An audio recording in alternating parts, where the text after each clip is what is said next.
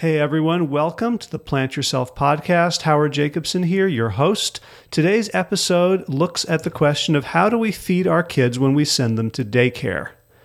And the episode was inspired by a crisis in my own family. My great nephew went to daycare, and from having been fed a whole food plant based diet at home, he suddenly was getting typical standard American kid fare chicken nuggets, fish fingers, string cheese, flavored yogurts, whole milk, chocolate milk, potato chips, you name it. And he quickly went from being the picture of health to ear infections, symptoms of asthma, allergies, constant fevers, constant rounds of antibiotics, constant visits to the pediatrician and specialists, and we suspect diet. So when my niece got in touch with me and asked for my advice, I reached out to some of my allies, uh, former guests on the Plant Yourself podcast, and we put together this show for you. And so we're going to look at how do you feed your kid when you have to send them away from home, when they're no longer under your control, in your hands. How do you buy the food, prep the food, store the food, send it in, uh, instruct the daycare workers, make it convenient for them, make sure that your kid enjoys the food and it gets eaten and not thrown away? And how do you do this when, if your kid's in daycare, presumably there's everyone in the household is working full time? How do you not make this another full time job? My first guest is a dear friend of the program, Dr. Ana Negron. Hey, Dr. Ana Negron, welcome. Thank you for joining me on this edition of the Plant Yourself podcast. Howard, a pleasure to speak with you again. Thank you for the invitation. Yeah. So um, we, we, we spoke offline a little bit about the situation that prompted this this uh, quick call, which is um, a family member has a son who started going to daycare, and they've been feeding him very well at home, whole food, plant based, no no dairy, uh, no meat, very few processed foods, and he's does, doing great. And after six weeks in daycare, uh, he's got ear infections. Doctors think he may have asthma. He has breathing difficulties, getting lots of fevers, and um, the doctors want to put him on uh, inhalers and steroids. And you know, when we asked like what what's different, well, he's eating string cheese, fish sticks, uh, chicken fingers, uh, fried foods, um, you know, yogurts, uh, 10% fruit drinks, all, in, in short, just a lot of junk food. And the question is how do parents on a money budget and especially a time budget um, navigate? Can, is it possible to feed your children well when they go to daycare? Um, or is the only option to, to pull them out and, and do it at home? Well, first of all, as I mentioned to you before, it's very frustrating, uh, and I share this, you know, frustration with parents who, um, uh, you know, are doing their best at home and then send them fa- first to daycare and later to school. You know, to children being offered these um, foods that are not nutritious and that really add to the symptoms of that you mentioned, you know, um, earaches and asthma, etc. So, first of all, I would say that yes, it is possible, and just um, you know, time constraint and budgets notwithstanding. Remember that the daycare is really all about convenience. You know, the personnel needs to be catered to so that they can take care of several children with the least amount of disruption. Um, having said that, asthma and constipation are very common among children who are um, dairy consumers, you know, whether milk, cow's milk, or cheese. And so these foods should really not be um, represented in a child's diet, let alone overrepresented, like you just mentioned, you know, with string cheese and um, and other forms of uh, of dairy, meats, and fried foods. So, number one, I would say invest in a container with some compartments so that it's easy for the daycare personnel to open it up and see everything that you're sending their child with and there are some like good uh, containers like bentos, you know, with a little uh, compartments that are spill proof, and they are similar to the to the uh, size of a child's stomach. Remember that a child's fist is more or less the size of a child's stomach, so you're not going to really send them with a lot of foods that are um, too large, you know, for their little stomachs. Mm. Um, know your child's preference, whether they want crunchy, mushy, sweet, or savory, and then I'm going to get into, you know, what can you prepare ahead of time. Because if we want our children to be nourished, we have to do the cooking. We can't really, we can't really leave it up to others.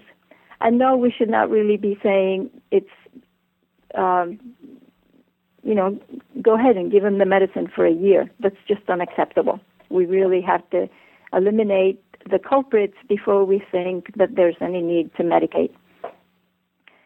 So, um, how about baking some things ahead of time? A sweet potato, some just regular potato, and a pumpkin, uh, and maybe a beet. They all can go in the oven at the same time, 400 degrees, no peeling, no cutting, no oiling, no water, nothing. Just put them in the oven, 400 degrees, for about an hour. They're ready to go. You mm-hmm. can slice them, put them in the little containers together with whatever else you're giving your child, which could be some apples with um, studded with spice cloves and cinnamon and baked or steamed on the stove top, and they become really like an applesauce, but more or less to the consistency that your child would have. And you can send them with half an apple, you know, not the whole apple. Mm, and, it, and that sounds like your your evenings would be delightful at home with these smells coming out. Oh my goodness, yes. So yes, the the smell of the sweet potatoes in the in the oven, and then the apples with the cloves and the cinnamon. And mind you, you know, small childs cannot really participate, but even a two, three, four year old, um, include their senses. Um, you know, let them smell some of the seasonings that you are going to use for the apples or for the potatoes, or and watch their expressions, and they might really um, give you, you know, a key or a cue as to what would be the best thing um, to include in their in their lunch. Try them out at home, of course, before you send them to the daycare. Another thing you can uh, prepare ahead of time, because I emphasize we really should have like a couple hours a week where we prepare an, a moderate amount of food that can last us for the week. And that you can then just simply put in containers for yourself or your child on the go. Does this make sense? Mm-hmm. Right. So, so a good time might be sometime over the weekend, maybe a Sunday afternoon after you've had time to do the shopping. I, indeed, but remember that when you put stuff in the oven, they, it doesn't require any kind of watching. So it could be any evening. You can put this in the oven, put set the timer, and when it's done, you just let it cool, and then put it in the refrigerator, and mm. you're done. So you're, you're, done. Ta- you're talking about single foods that are very, uh-huh. very, very, very tasty, very easy to make. Will keep for a while, and kids tend to like. And they are you know, chock full of nutrients, carotenes, fiber, water, vitamins. Yes, absolutely. We don't really have to go to the tried and true, I don't know, what are the recipes? You know, it's not a recipe, it's really foods. What we should be eating is whole foods. Didn't you co-write a book entitled that? I'll check my shelf. Yeah. now, the, uh, how about dates? You know, you can pick dates and then stuff them with what depends on the size of i mean the age of your child with um how about carrot sticks oh. dates and carrots you know you are adding again um, a blend of or a mix of flavors there Or you can stuff the dates with pomegranate seeds. Um, or little apple wedges. Um, just take your pick, you know, celery sticks. Again, depending on your child's preference, if they like crunchy things, if they like mushy things, if they're more a sweet taste or they go for savory, you're going to cater to their taste because that's how you're going to get the container empty on the way home as opposed to just, you know, half full. Mm-hmm. You can prepare some tempeh uh, instead of fries, which I know is are still, believe it or not, served in schools. Um, you can have tempeh strips. You know, tempeh is this uh, fermented soy cake that is sold um, shrink wrapped, and you can slice it in quarter inch slabs, marinated in some balsamic vinegar or salsa for just a couple of minutes while you get the pan ready and just put a little bit of oil on the bottom so it doesn't stick because the soybeans are oily themselves. And then simply turn medium heat and let them crisp. They can be put in one of the little containers. Again, remember the size of a child's stomach. So, you know, put two or three of those. That's it.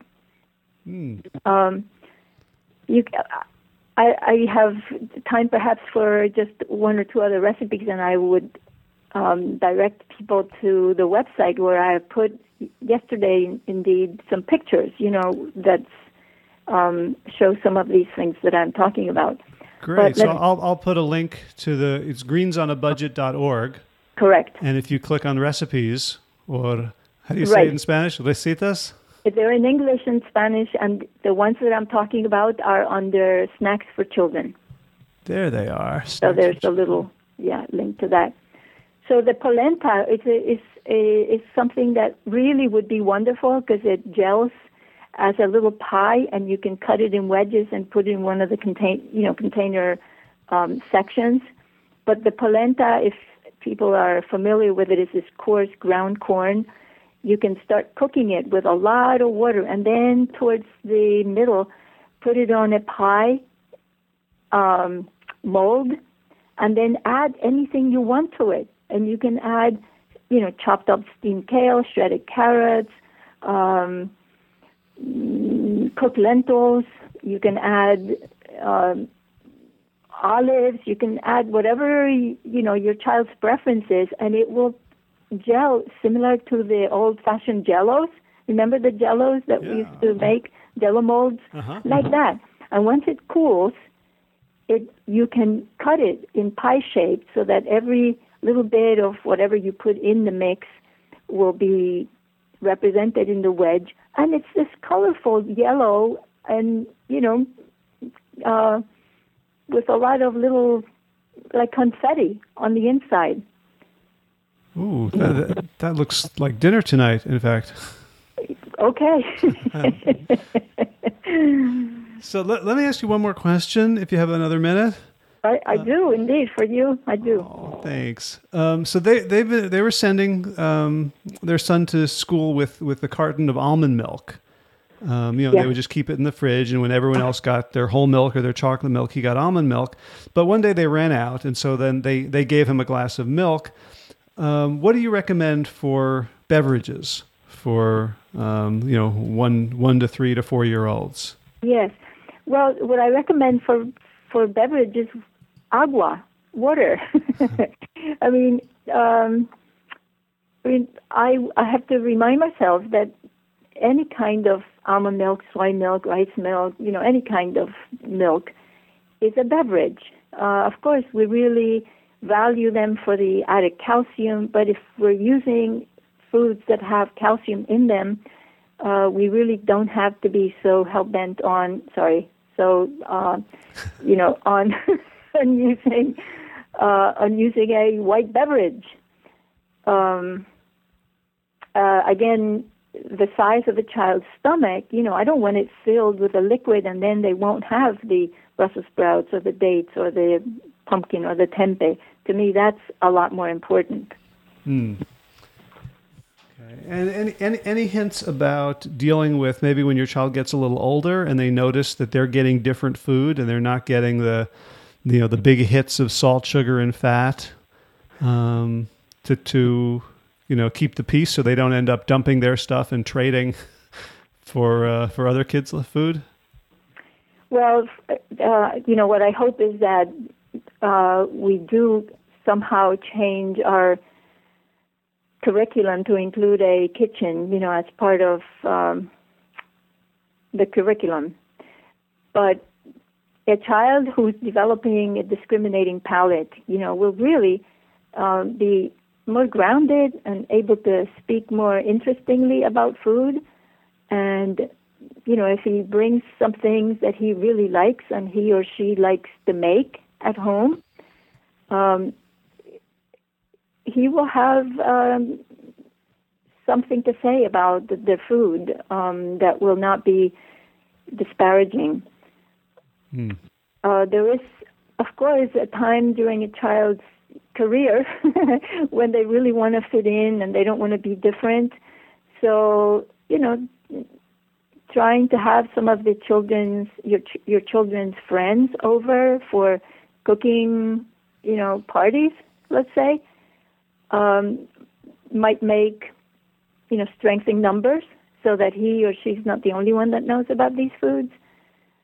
So I encourage, you know, parents to really, I'm, I'm sure there are many parents who are really disgruntled about the kind of food that they get at school. So it would be a step in the right direction, you know, to improve food literacy, um, not just in your home, but with your children's friends.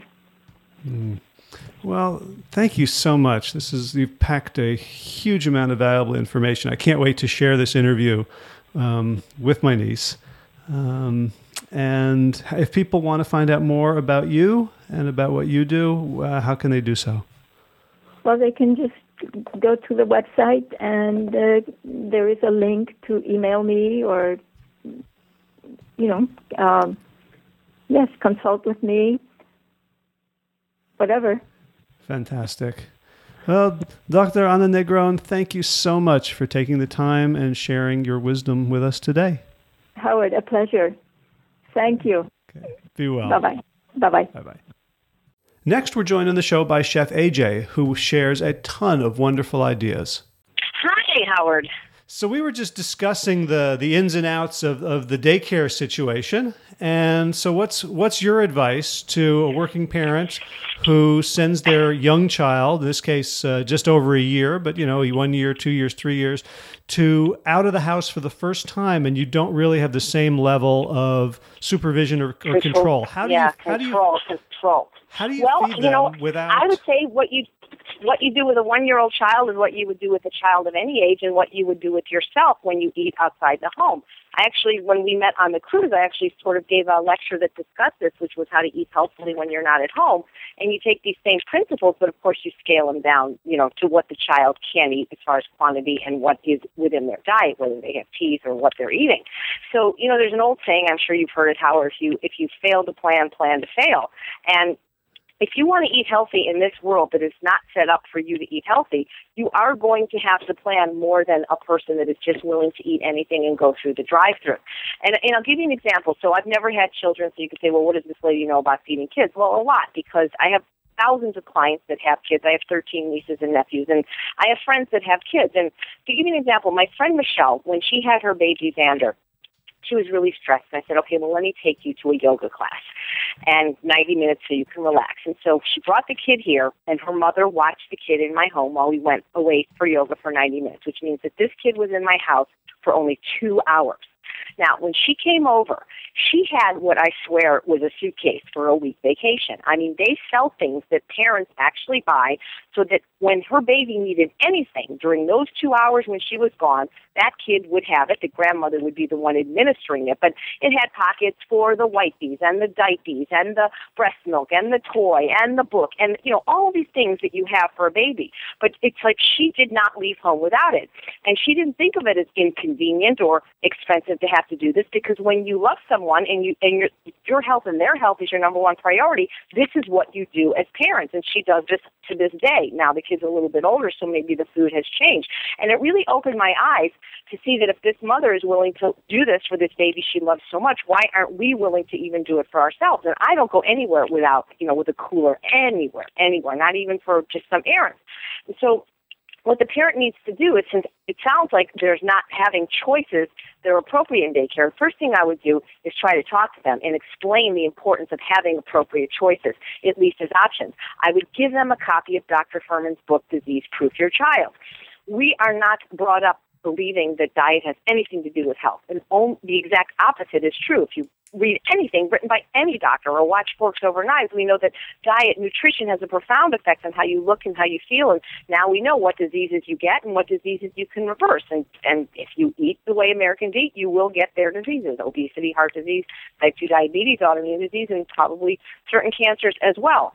And in Dr. Fuhrman's book, he explains that what a child eats the first 10 years of life really is going to set the stage for whether or not they get these diseases. And he actually goes further and says he believes that almost all adult cancers are caused by the nutrition the child gets the first 10 years. So I take this very seriously and say that they need to really step it up and do everything to make sure that for those formative years they're getting the foods they need. So if the daycare will not be compliant, and, and that's not to say that they have to offer healthy choices to everyone, but I think like in schools, at least it should be an option. And from what I understand, at least in public schools, it's generally not, then you have to provide for yourself. And so it doesn't have to be rocket science. It doesn't have to be hard. My question would be to the parent, what are you feeding the kid at home? On the weekends, what did you feed the kid before daycare? And, you know, you got Costco, you got stores, you can buy a little Tupperware. You, if you don't like plastic, you, you get it in glass and give the kid that food. You know, we have a thing that in this country that breakfast has to be something sugary like Captain Crunch or caffeinated like coffee, and lunch has to be like a sandwich or a pizza or a hamburger. Or you know, we have these these rules that, that meals have to be a certain way. But from what I understand, watching children is they pretty much eat what they want when they want, and they eat when they're hungry. So as long as you have appropriate food, it doesn't matter if it's a banana or a cereal or whatever the kid eats, but just have it and send it there. Now, I'm guessing that this daycare probably has a refrigerator. I would hope so.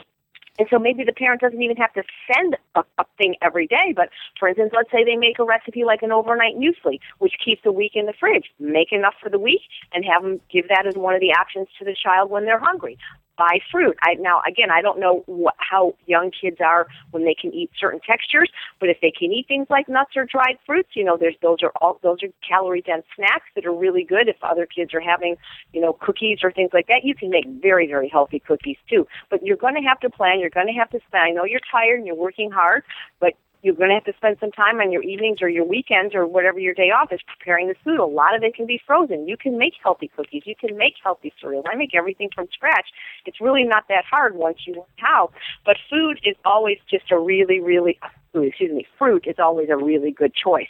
You know, I'm not saying to go, you know, steam kale in your instant pot and then have the daycare provide feed that to your kid. Not not not saying that with a child. But, you know, fruit, grapes, kids, I mean, things that kids can pick up, baby carrot sticks, whatever the kid likes at home, have it for them there. You can get little yogurts now that, that don't have sugar, that don't have dairy. There's coconut and all, you know, different kinds, rice and almond. So it's not that it's hard, it's just that you're not used to doing it. Once you start getting used to doing it, it becomes a, a priority. The other thing, Howard, is, is like, for example, I'm deathly allergic to milk. And I'm imagining that whoever this parent is, if they had a child that was allergic to milk, they would take every precaution and every effort to articulate to these daycare workers that under no circumstances can their child have milk, nor would they prepare food with it.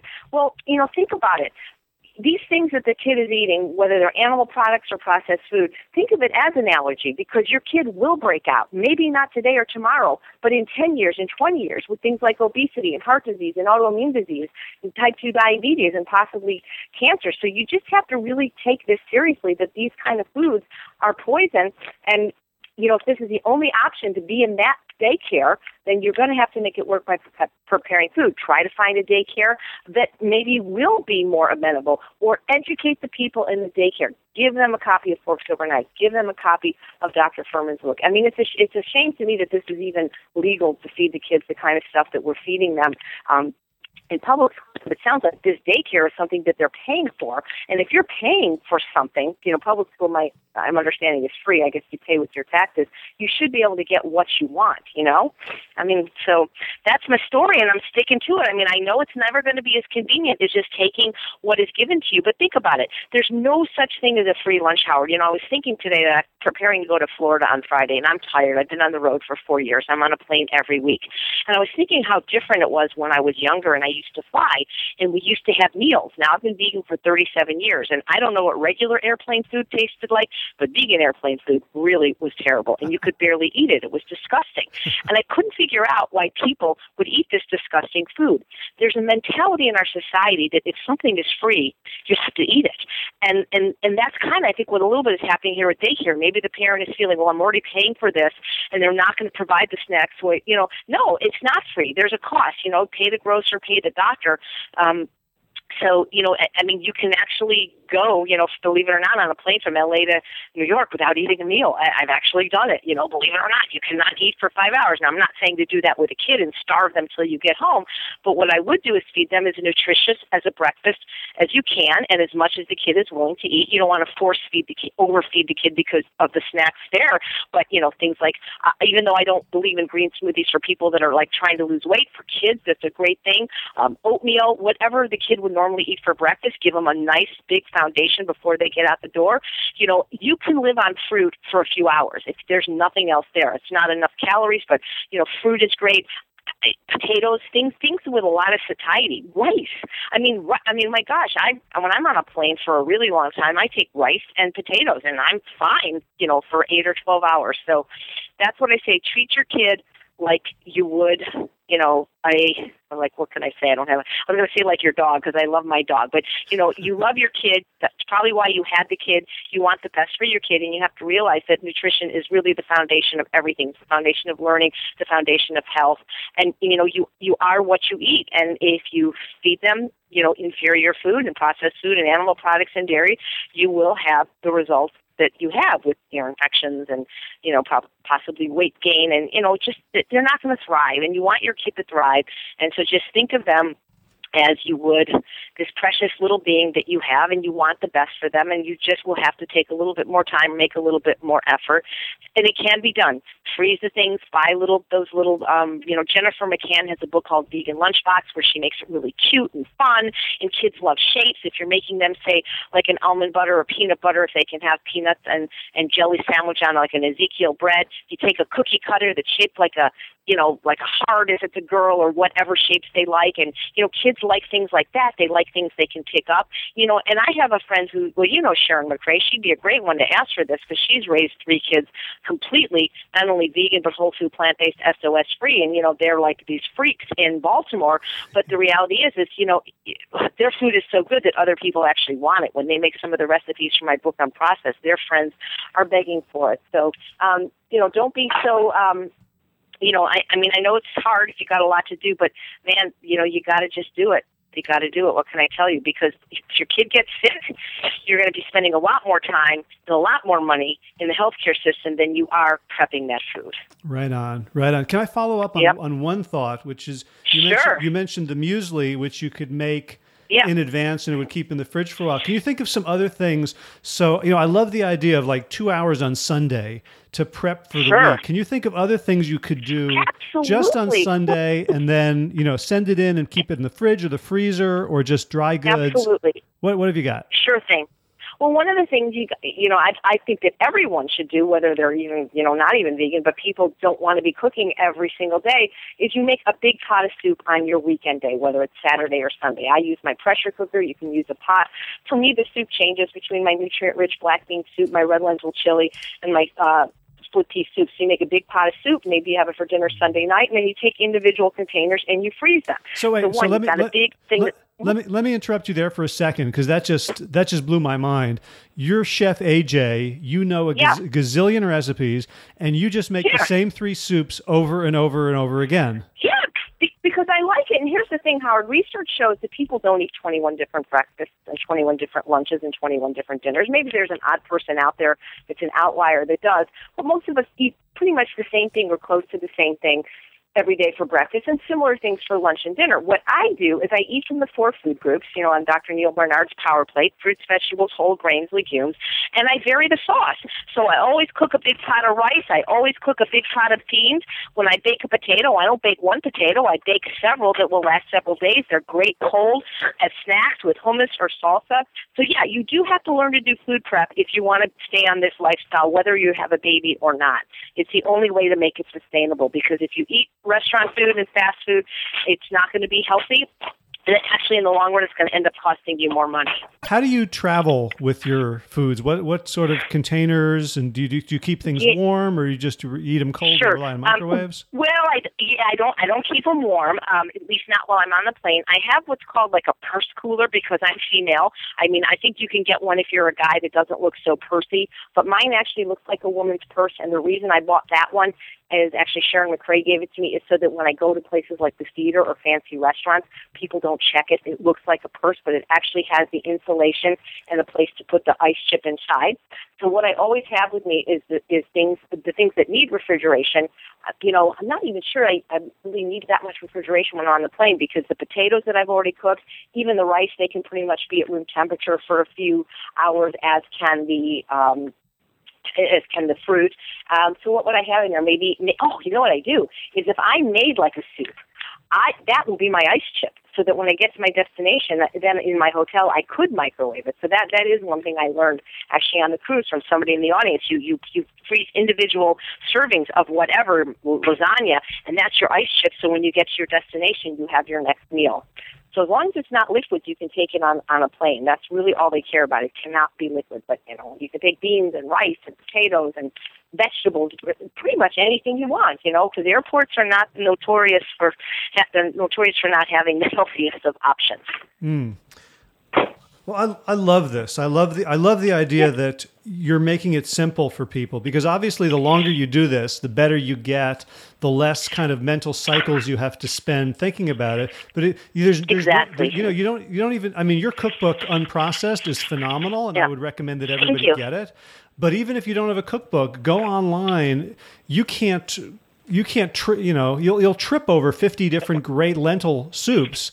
Find one Sure. find one you like. Find, so what are, what are your three soups? Uh, red Um, lentil. I, I like my new, uh, red lentil chili, nutrient-rich black bean soup, and split pea. Those are my three favorites, but and, and I really like them. That's why I repeat them. It's not that I don't know how to cook anything else, but they're so satisfying to me and my husband that we really, really like them. And most people do have family favorites or you know meals that they make every week, and it's just the idea is just to make them plant-based and make enough of them and freeze the ones you can freeze in individual containers so that when you're running out the door, you take it. And and the parent, by the way, I'm assuming that the reason the kid is in daycare is because the parent works. Right. Well, what they're doing for the kid, they do for themselves. So now they're just packing two lunch bags, identical. Obviously, the grown up is going to need a greater quantity of the food, but at a certain age, kids start eating pretty close to what the parents are eating. So what you're doing for your kid, you do for yourself. So you now you have a healthy lunch at work, and and as far as dinners, you know, you can be putting your food in the crock pot before you leave for work so that when you come home, dinner's ready. That's another great suggestion. And uh, believe it or not, to get somebody to help with food prep, you don't have to have a chef like myself. There's often on, on I, you can find these ads on like if you have a local community college where you can get a college student. We're very reasonably priced. You have somebody come in for a couple hours a week and help with the shopping and the prepping, you know, or, or the cutting, those kind of things. It, it's not as expensive as you would think, and and the payoff in the long run is is priceless. Mm. And you, you know what I love about that for myself because one of one of my challenges is overeating. And Yeah. you know, thank God I eat whole food plant based because otherwise I'd be seven hundred Sure. pounds. But Me too. Yes, and people don't understand it's the best kept secret to eat this way because we actually get to eat more food than everybody else. But but if I'm thinking about cooking extra for for leftovers for lunch the next day for me or for my kid, then Mm-hmm. I'm consciously thinking about I'm going to stop now because I want this much left over. So I don't just I don't just eat and eat and eat and then think, well, you know, there's not quite enough to put away, so I'll just you know eat the last three quarts in the pot. See, it's portion control without even necessarily wanting it to be. Uh-huh. That's awesome. Cool. So where where do people go? You mentioned muesli. You mentioned some healthy cookie recipes. Where where should people go to find those? Well, Well, you know, I mean, now with the internet, honestly, you could just Google whatever it is you want to make. You know, whole food, plant based. You know, I mean, so many websites. I love Fat Free Vegan for a recipe. I like DrMcDougall.com. You know, uh, Healthy Girls Kitchen. These are places that have oil free, whole food, plant based recipes that are delicious, and lots of them too. I mean, these people give away so much of their talent and time for free, and you get amazing, amazing recipes. And I'm sure there's some devoted just to kids as well. Because I don't have kids, I don't necessarily peruse those ones. But you know, a, a recipe is a good recipe, so it doesn't matter where you get it. Just make sure you like it and make it often. Awesome. Um, anything else you'd add?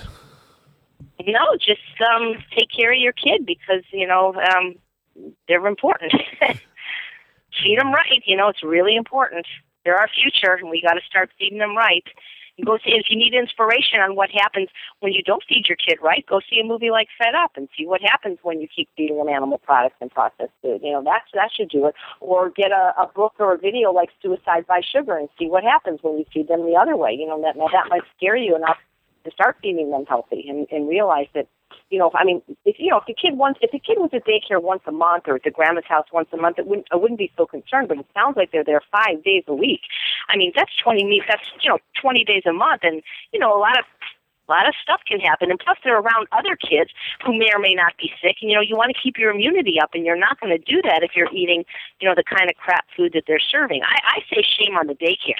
That's what I say. You know, I think they should be uh, held to task and taken to the carpet about this, that they're even allowed to feed kids this kind of stuff, you know? Right. Well, it's, it's difficult because of the economics. No one's, no one's willing Yeah. to pay big money to take care of their kids. So everyone's cutting costs. It's all about, you know, convenience. Well- they're, they're understaffed. You know, no, convenience, I agree. But Howard, you can go. I don't know what city that's in, but I'm in LA, where we have very expensive um, designer supermarkets. But we also have a, a chain of Latino supermarkets called Vallarta, and I can walk in there right now and for 49 cents. I can get a pound of rice, a pound of lentils, or a pound of beans. So anybody can do that if they choose. But what happens is, and this is a time, this is for another call, the addiction to sugar, fat, and salt that's why people eat the way they eat because they're basically addicted and has it, yes, convenience plays a part because these foods that are addictive are convenient. But that really comes down to it because we're raising them from an early age with lots of dairy and lots of sugar, so they won't eat things like oatmeal.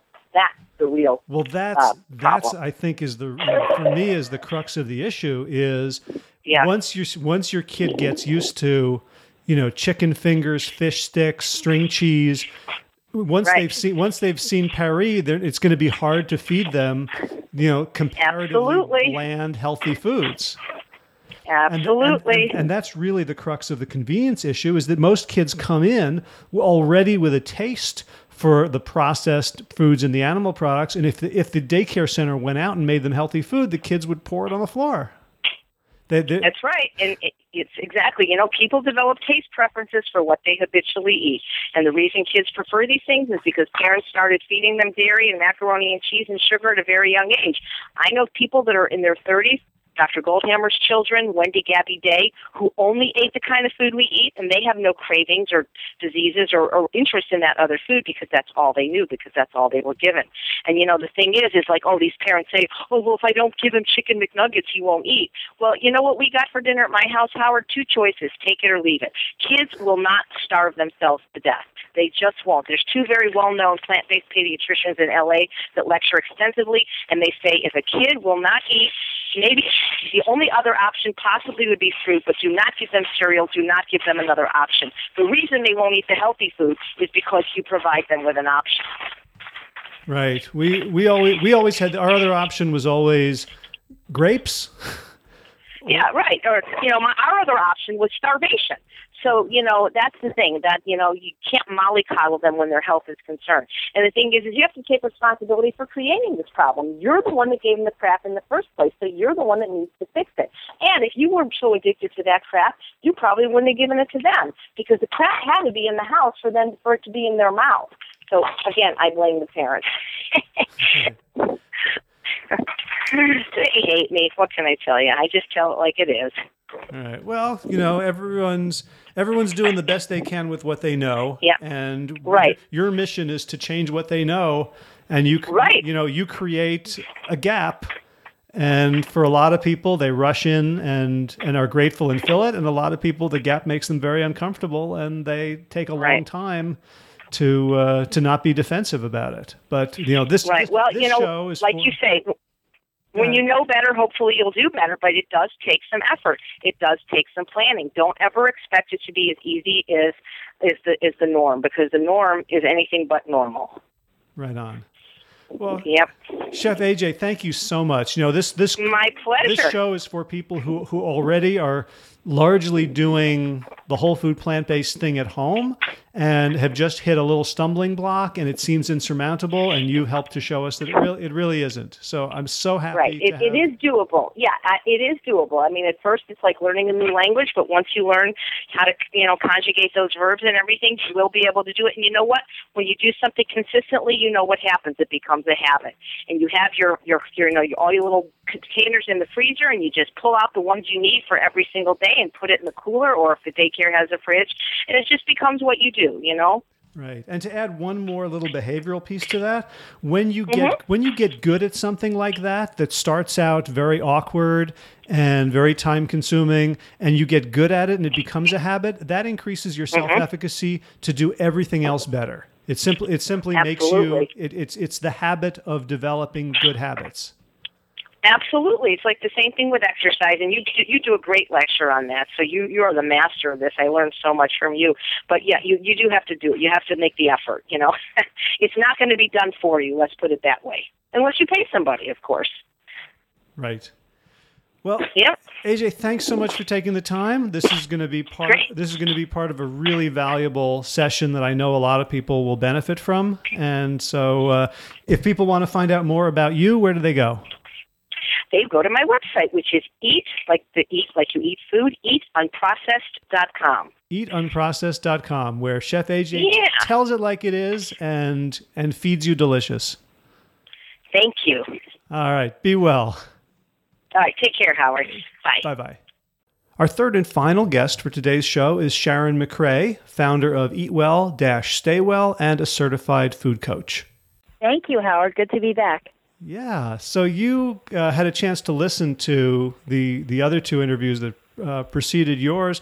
What would you What would you add? What perspectives do you have for uh, for this issue? Well, I really enjoyed listening to the other interviews. My perspective is I am a parent of three kids. I didn't start feeding my kids a really healthy diet until they were, well, I should start by saying my twin daughters are 15 and my son is 12. And when they were 10 and 6, they were raised vegetarian, but I decided after reading T. Colin Campbell's book, The China Study, and finding out that there was a very strong link between casein, the predominant protein in dairy, and cancer, and having a very strong family of history of cancer and having just lost my mom to breast cancer, I decided the dairy needed to come out of my kids' diets. So um, at that time, I, I started using all types of cheese substitutes like the Daiya or Daiya cheese, I'm not sure how you pronounce it, and almond milk instead of regular milk, and uh, you know those sorts of things, making their favorite dishes. But I began to realize how important it was to get that out of their diet. I subsequently read the book, and I know Chef AJ mentioned this one, Disease Proof Your Child by Dr. Joel Fuhrman. Mm-hmm. Reading that book, it was very obvious to me. I have a, I have a background in molecular biology, and Dr. Fuhrman talks about how during the first 10 years of development, our DNA is rapidly multiplying. And so during that time, it's the DNA sort of unfolds and then becomes more susceptible to the genetic mutations that lead to cancer in later life. And reading that really made me aware that it was so important to not only feed my kids well at home, but to make sure when they were out of the home that they ate well. So, although they were not in daycare at any point, they were in school, they were in public school, and they never had school lunches because I didn't feel comfortable with them at all. So I started packing their lunches and making them really healthy. And when they would go to friends' houses, I would always talk to the parents in advance, explain that my kids ate a certain way, offer to send them with snacks or food to share. And when the other kids came here, I would always make the same kinds of foods that we eat here, but I make them a little special. You know, things like um, black bean brownies and kale smoothies with lots of fruit, and things like that, so that when the parents would come over, I would say, "By the way, your son ate black beans and kale today." Hmm. And the parents were shocked all the time, but um, so I started taking steps to make sure that my kids ate well wherever they were. And also, they were old enough to explain to them the very strong connection between diet and health, and especially cancer in our case, but in general health. And also exposing them at the same time to the other issues around eating animal products and processed foods. So, for instance, I showed them a movie called Vegucated, mm-hmm. which is um, sort of a lighter version of some of the unethical things that happen to animals. They had a scene, excuse me, where they showed a slaughterhouse that had been vacated and they showed what happened in the slaughterhouse. And so my kids, having never had meat, were sort of traumatized.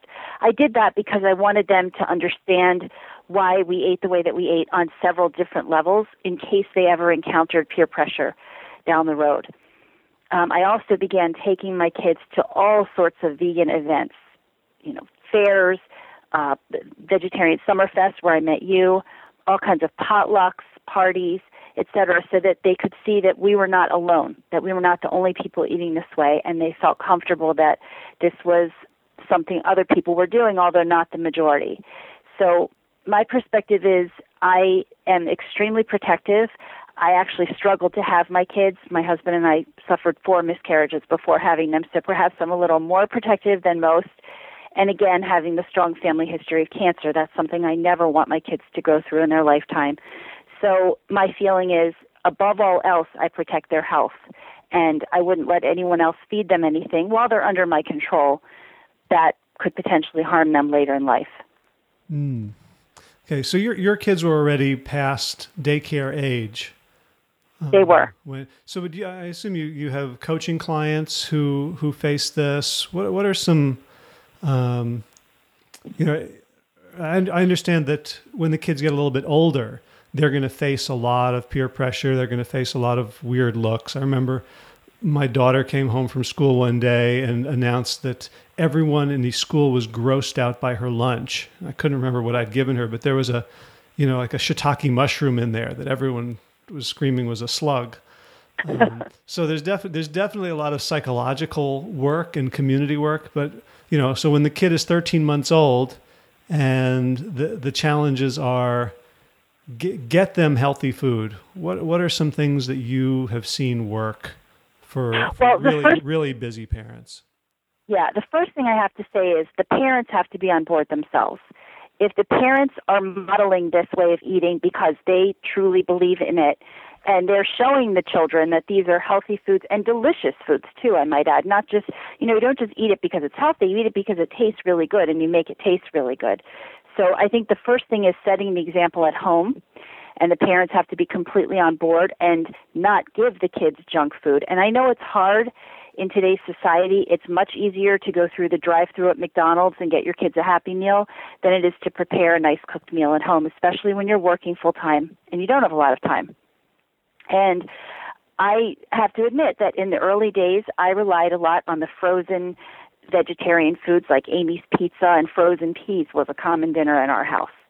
But the more you read and the more you educate yourself, the more you realize how important it is, and then you find tricks to make it easier. And I heard Chef AJ say this, and I absolutely concur that one of the things that really helps is to do what I call bulk cooking. So you find a time that works for you, whether it's a weekend afternoon or an evening during the week, and you set aside a couple of hours to cook things in bulk. So I'll make, for example, a big batch of a grain like quinoa or or rice of some sort, or um, you know any kind of millet. There's so many different grains you can make. So big batch of grains.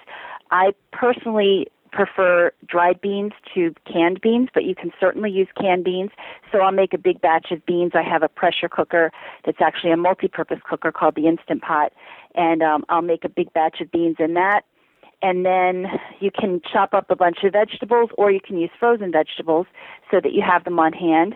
And you have things in your pantry too things like diced mushroom uh, sorry diced uh, tomatoes tomato paste vegetable broth and then you can have the asian dried mushrooms. And what you can do with those ingredients is basically you can throw together dishes in a very short time especially if you do have a pressure cooker but even if you don't, if you have a slow cooker or just a stovetop cooker, you can throw together things like stir fries, soups, stews, you know, any kind of thing that you can just put together with those basic ingredients. And then if you do decide to make a big batch of soup, for example, you make a double batch and you can freeze away some in individual containers and those are things that can go to school or to daycare with your kids. Hmm. So what what kinds of things do you find that kids naturally like the first time? You know, when uh, when I I remember very clearly when I was first transitioning my kids from breast milk to solid food, they loved things like squash and mashed sweet potatoes. You know, the sweet sweeter vegetables. Um, and then when they got a little older, things like cooked carrots and beets, those sorts of things. But I think you know, as a parent now, um, if I could go back and do it all again, instead of buying the vegetarian muffins from the from the market that I was buying, I would make my own healthy muffins because I think kids really enjoy those. So I know Chef AJ has a really good pumpkin raisin uh, muffin recipe, and I actually put wild blueberries in that one. My kids love it. And then straightupfood.com is another excellent blog. She's got some amazing blueberry muffins and carrot cake donuts, which I make as muffins. So I would say healthy muffins made with whole grains and fruits and vegetables are a really good thing. Um, there are healthy cookies you can make with oats. I actually have a recipe on my website for a healthy cookie. Things like chia puddings, softer vegetables like sweet potatoes, or you could do sweet potato or regular potato baked fries where you don't really use any oil or salt. You just bake them in the oven. Um, let's see. Things like overnight oats is a really good one. Oatmeal is good if your child likes it, but some kids don't like mushy things. So it really depends. You know, a lot of kids have preferences around texture and taste. So figure out what your child likes and then try to make a healthier version of it is my strategy. Great. So what, what do you do? I'm pretty sure, even though um, he's just you know 13, 14 months old now, that when the uh, chicken nuggets come out of the microwave or the oven or however they heat them up, they they give off this aroma, and all the other kids start eating them with you know greasy fingers and crunches. Is there anything that you could do that would approximate that experience so that as he gets older, he doesn't feel like he's missing out? Well, you know, obviously there are a lot of these fake meats out on the market, and I will admit, initially I did use them. Um, now my kids had never had meat, but I just felt like, well, all the other kids are eating nuggets, so I'm going to buy the the vegan nuggets, which were made from soy protein. Well, I now know that isolated soy protein is not healthy at all, and it's highly processed, and so I would never recommend that. Um, but things like you can make loaves out of uh, beans and whole grains and vegetables, and you can throw in some nuts and seeds. Some people use flax or chia seeds to bind. And so you can make a delicious loaf and spice it, and you can even make a ketchup. I know that straightupfood.com has an excellent ketchup recipe. So you can do things like that, and you can even bake them in a little muffin tin, so they're small. And you know, serve, send it along with a little container of the ketchup, the healthy ketchup, and maybe some baked fries, and you have a meal that's similar, not exactly, but similar. Mm-hmm. Great. So it, it sounds like muffin tins are a really potent tool in your arsenal. Yeah, I mean they work really well, and I've actually read. You know, again, my kids are older, but I wish I had it to do all over again because I've read that some people actually have these little muffin tins, and they put a different type of food in each compartment, each little hole in the muffin tin. Because huh. kids like kids like variety. I think they have bento boxes too. You can use, but they kids like variety. Kids like color and variety and shapes and textures. So you can really have fun with that. That's great. Any, any other suggestions for maybe for uh, talking to the employees of the daycare center or other parents? Any any way to start tilting community on your side? Well, for sure. a conversation with the daycare administrators absolutely is something I would have. And I would explain that in my own personal situation, or I would tell my, my clients to do the same thing, that we have concerns around health. We have a strong family history of disease, and we want to take whatever steps we can to ensure that our child remains in excellent health. I would perhaps suggest to them, although I don't think it would happen, that they do read the book Disease Proof Your Child. But just let them know that you've read it and you are really following this plan for your child. And so his or her diet is centered around vegetables and fruits and beans, legumes, whole grains, nuts, and seeds, and that, that they don't eat any animal products or any highly processed foods. And you will be happy to send in food and ask what their capacity is to store the food. Ask how much food you should bring in. Should you bring in a week's worth? Should you bring in just enough for that day? And tell them, you know, it's imperative that they work with you. And of course, if they won't, I'm sure it's easier said than done, but then I, I would suggest finding a different arrangement mm. for your child. But I, I love the the kind of mindset that you come at it with, which I looking back, I think when we started our transition, my mindset was very apologetic. Like, yeah, I know we're nuts, but could you indulge us? And I kind of did that partly because I thought it was, you know, non-threatening, but also partly because I felt that way. that I, I wasn't fully owning it. Um, neither, I think, do you want to be coming in guns a blazing and telling them that they're poisoning children. But I love this uh, saying. You know, we have a, hist- a family history of disease, and you know, show me a family in America that doesn't have a family history of disease. You know, where where everyone died at ninety on their porch. You know, of old age, peacefully in their sleep, not not in a hospital bed with with uh, tubes and monitors um, just to say, you know, we're we're really concerned about this. I think it's a it's a powerful yet uh, non-threatening, non-judgmental way to start the dialogue. Yeah, I mean, you're not insisting that they change the food at the daycare facility, although it would be nice, but you're setting your own example. You're taking responsibility for your own child. And I have never been apologetic because I don't feel like I have to apologize. They're my kids. I would not do anything to endanger their health, and I wouldn't let anyone else do anything, and I don't care what people think of it. You know, I mean, I certainly don't want to inconvenience anyone, and so I'm always willing to bring along food for my child, but I I won't apologize for that. Right. Beautiful. I think this is uh, it adds another dimension, another perspective, and a whole new set of tools. So I my my blessing is that uh, everyone who listens to this, um, who's facing this issue, comes away empowered to uh, to change the system for your child or children, and to create some ripples that uh, that make everybody healthier. So Sharon McRae of uh, eatwell-staywell.com. Thank you so much for spending the time. Thank you, Howard. There's one more thing I'd like to mention quickly, which is that I think it's important for parents to get support from other parents.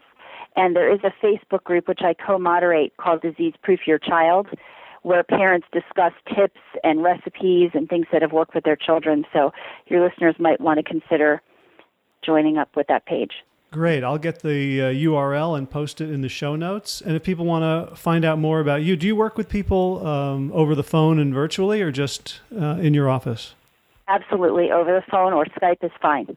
Great. So if people have specific issues and they're saying, well, yeah, this is true, but that's not exactly my situation, you can work with them and help them um, figure, figure out anything. Absolutely. Great. So I'll post a, a, link to your website, but just once again, in case people are, are listening to this uh, on an iPhone away from the web, your website is eatwell-staywell.com. That's right. All right, Sharon, thank you so much for taking the time, and I look forward to seeing you again soon. Thank you, Howard. Pleasure to talk to you again. I hope you found this show useful. And if you have friends with kids in daycare or starting daycare or not yet in daycare, I hope you'll share it with them. If you'd like more information about my guests, you can go to the show notes. Just go to plantyourself.com, and this is podcast episode 069. And if you'd like help from me, you can always contact me at hj at plantyourself.com. Um, I do coaching, consulting, teaching to help people unplug as much as they can or as much as they want to, step at a time, from this crazy consumer culture, this uh, celebrity driven, media driven culture that really is not good for us or our children or the planet, and who want to live a healthier, happier, and more joyful life. Again, that's hj at plantyourself.com. Have a great week, my friends.